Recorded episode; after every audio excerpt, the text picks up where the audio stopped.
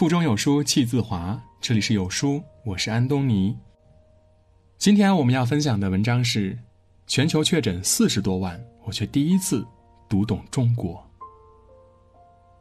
中国疫情基本稳定了。从三月二十五日零点起，武汉外的整个湖北已经解封了。四月八日，武汉也将恢复正常通行。但是，中国之外的疫情一发不可收拾。截止到三月三十日，全球新冠肺炎确诊病例五十四万。作为一个普通的中国人，我想谈谈疫情至今内心的一些认知和感受。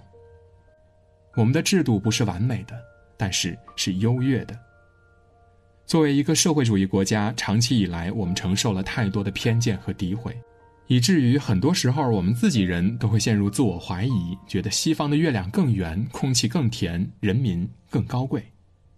但是，伴随这场疫情的全球爆发，我们一边承受中国病毒的污名化嘲讽，一边以壮士断腕的勇气集中力量办大事儿，群防群治战病毒，以最快的补救及时控制住疫情。也以免费救治给不幸感染者兜底。我们还第一时间调动军队军医，哪怕付出巨大的经济牺牲，也要保护十四亿人的生命。如今疫情波及全球两百多个国家和地区，感染了五十多万人。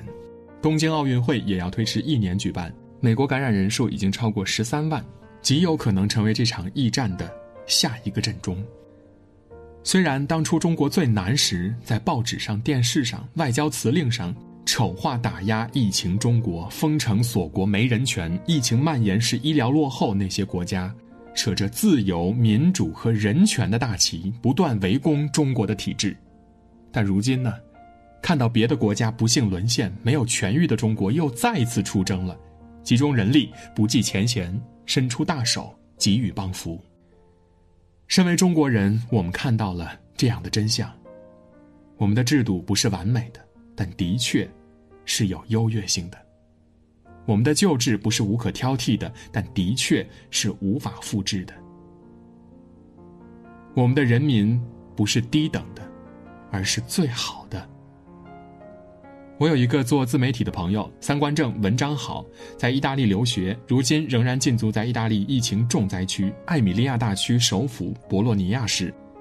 据他的所闻所见，意大利疫情这么严重，但是公交还在运行，酒店还在聚会，戴口罩的人还不是很多，不听政府指令偷偷溜出家门乱逛的人大有人在。要知道，意大利如今确诊人数已经超过九万人，每天确诊人数都以五六千计。死亡高达一万零七百七十九例，不独独是意大利。就在最近，西班牙有一位一线医生看到本国居民到处聚会，牵着狗四处溜达，而他已经连续工作十个小时没有休息好时，忍不住在镜头前痛哭，呼吁全国人民：灾难来了，求求你们不要外出了。暂且不论东西方生死观的差异，就从流行病传播的角度来说，每个暴露外出的人就相当于一个移动的病毒培养箱，不仅关乎个人生死，而且关乎家人、同胞、医护、国家的防治。在这一点上呢，再也没有哪个民族像我们中国人如此血脉相连，如此团结一致。不管是我们老家村上的父老，还是我们城里所住的小区。政府一声令下，都集体禁足，就连地头蛇和上访户都乖乖的待在家里，秀起了美食。听话当然不代表高级，但是在疫情面前，服从指挥和命令，不给病毒传染机会，却可见集体修为。不过春节，放弃社交，不做生意，冲上一线，心甘情愿陪这个国和更多家一起挺过劫难，这就是中国人的群像。我们能在两个月内控制住疫情，开始复工生产，向他国和友邦捐钱捐物，靠的就是最好、最明理、最顾全大局的中国人。数百年来，是谁嘲笑我们东亚病夫、劣等民族？请看今朝，埋头苦干、胸怀天下最好的人民，正绘就最美蓝图。我们的民族多灾多难，所以。才这么慈悲。直到今天，新冠病毒到底起源何处，科学界也无定论。一开始疫情就在中国爆发时，我们反思自己，认为罪魁祸首呢就是滥食野生动物，一边忍痛抗议，一边出台法规，坚决戒掉这个陋习。我们从不转嫁危机，也从不坐以待毙。后来，日本科学界有人发声了，说根据他们的摸排病情，病毒或许来自美国。前几天，意大利的病毒专家就说了，多家医院反馈的消息是，早在2019年11月份，意大利就有了新冠肺炎的患者。而不久前的美国高层听证会上，美国人自己也说，2019年秋季爆发的美国大流感，一万多名逝世者中，有人被检测出了新冠肺炎。现如今，因疫情陷入危机的美国政府，为了转嫁政治经济危机，张口闭口“中国病毒”，甚至有搅屎棍美国律所提出要中国赔偿。诋毁和压力面前，伤痛未愈的中国依然派出一支支的救援队，奔赴那些医疗脆弱、感染严重的国家和地区。同时带去的，还有中国人加班加点生产的防护服、口罩和药品。我们的国宝级专家钟南山、李兰娟、张文宏等很多人顶着黑眼圈，仍抖擞精神开视频会议，和多国专家分享经验和教训。而我们国家的人民在新闻上看到别国的疫情和牺牲时，纷纷留言说：“加油啊，挺住啊，一定会好起来的。”从个体到群体，从百姓到国家，我们这个民族处处都流淌着善意、温暖和慈悲。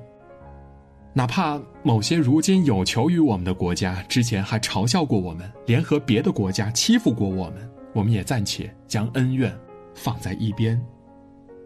中国人不好记仇吗？中国人太好欺负吗？不是的，是遭受过太多苦难，经历过太多欺凌，承受了太多不公后，中华民族骨子里的仁爱公道、豁达宽厚、天下为公的内核始终都在。或者说，正是因为有过太多不幸，中国人才对这个地球上的所有不幸，都感同身受。是这场疫情让我们更懂得，中华民族的集体气质里最迷人的部分是不屈不挠、自强不息，更是乐善好施、慈悲为怀。我们的国家要直面问题，但从不放弃。哪怕今天，我个人还觉得，在疫情初期，湖北时任决策者的一系列操作呢，是延误疫情、草菅人命的错误。钟南山院士也说了，要是早五天采取一系列的有效措施，那么今天我们的确诊病例呢，可能就不是八万多人，而只是两万多人。尽管全球流行病的死循环都是从轻视、恐慌、错乱、补救，直到下次疫情再爆发，但就中国来说，从 SARS 到新冠。我们真是遭了太多罪和罚了。我们疾控预防中心地位的薄弱，我们对医护人员保护的缺失，都是需要反思纠错的。需要看见的是，不管是2003年的 SARS，还是如今的新冠，在救治患者这一块呢，国家始终秉持的态度是不抛弃、不放弃。如今我们国内疫情控制之后，境外输入病例又不断增加，好多人都说。国内经过两个多月的煎熬，好不容易控制住了，为啥不关闭国门，别再给疫情反扑的机会呢？疫情当头，在法国留学、辗转多国才回到中国的一个武汉医护人员的孩子，说了这么一段话：每个留学生的背后都有牵挂他的家人朋友。我们不是被标签化、符号化的富二代、纨绔子弟，我们是普普通通的活生生的人。我们会怕死，会想家。我们不忍心伤害别人，但也没有那么伟大无畏，牺牲自己。我们想在最危险的时候回到祖国和妈妈的怀抱，这是我们软弱，也真实的人性。这也正是当下中国无法建行的原因。疫情最严重时，国外华人和海外留学生曾经想方设法寄物资回来，帮祖国渡过难关。如今中国成了最安全的地方，我们怎么能把这些人拒之门外呢？他们也是祖国的孩子，也是谁家的儿女。他们大部分人明事理，也守规矩。当其他国家为了自保纷纷选择关闭国门时，中国仍对境外同胞敞开怀抱。这看似优柔寡断，但如果你理解了自家母亲的心，你就能读懂此刻的中国。我们的科学家是国宝功臣，被。当被长情厚待。前天看新闻时读到中国工程院院士张伯礼的故事，这位在中医药研究上倾注毕生心血的七十一岁老人，在疫情最严重的时候赶赴武汉，来到一线。二月十五日，他胆囊炎发作，拖了几天后还是动了手术，医生让他卧床休息，他躺了一个星期就出院了，再次投入到抗疫一线。他说：“那么多医护都在和时间赛跑，他无法心安理得的养病。”这场疫情中，我们看到了八十四岁的钟南山院士拿着那张广州开往武汉的无座车票，坐在高铁餐车内闭目养神的样子。看到了七十二岁的李兰娟院士和团队人员一起守在一线，脱下防护服后，微笑脸庞上那道深深的裂痕。我们也看到在人群中发生的张文宏主任，每一次出现都顶着黑眼圈，侃侃而谈。危急关头方显英雄本色，大灾之下，可见国士无双。我们要感谢这一群又一群具有专业精神和悲悯情怀的科学家们，他们不仅挽救了一个民族，而且重塑了一代人的三观。强大而无畏的中国，不可能建立在泡沫和娱乐之上，而是需要一代又一代这样的实干家。我辈不再妄自菲薄，我辈应该自信自立。普利策新闻奖得主 Ian Johnson 在反思疫情下西方诸国纷纷沦陷时说：“西方国家的人民对中国政治体制充满成见，让他们低估了中国的做法给他们国家带来的可能价值和意义。”说的太对了。其实，作为中国人，我们历时两个多月挺过灾难后，也在劫后余生里对自己脚下的这片土地、生活的这个国家、诞生的这个民族、身处的这个群体。遇见的那些英雄，有了不一样的情感和认知。这场伴随逝去和牺牲的灾难，带给了中国人太多惊慌和眼泪，也让我们在疼痛中再一次确认了归属感。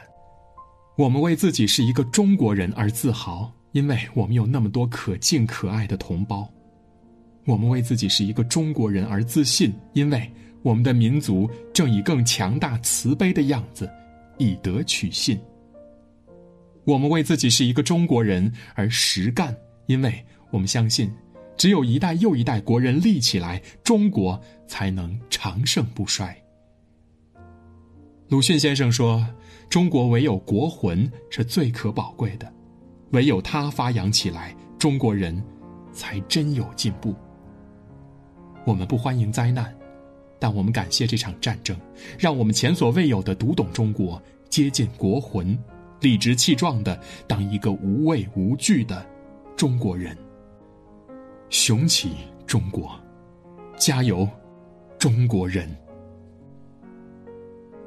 亲爱的书友们，身为中国人，我们感到自豪，因为我们有那么多可敬可爱的同胞们，雄起，勇敢善良的中华儿女。有书早晚安打卡又更新了，这次呢，我们增加了阅读板块，让你在每天获得早晚安专属卡片的同时，还能阅读更多的深度好文。赶快扫描文末的二维码，开启美好的一天吧。在这个碎片化的时代，你有多久没有读完一本书了？长按扫描文末的二维码，在有书公众号菜单免费领取五十二本好书，每天有主播读给你听。好了，今天的文章就到这里，感谢聆听。愿你的每一天都过得充实有意义，记得在文章的末尾点个再看，让有书君知道你们在听。我是安东尼，明天清晨我依旧在有书等你，早安。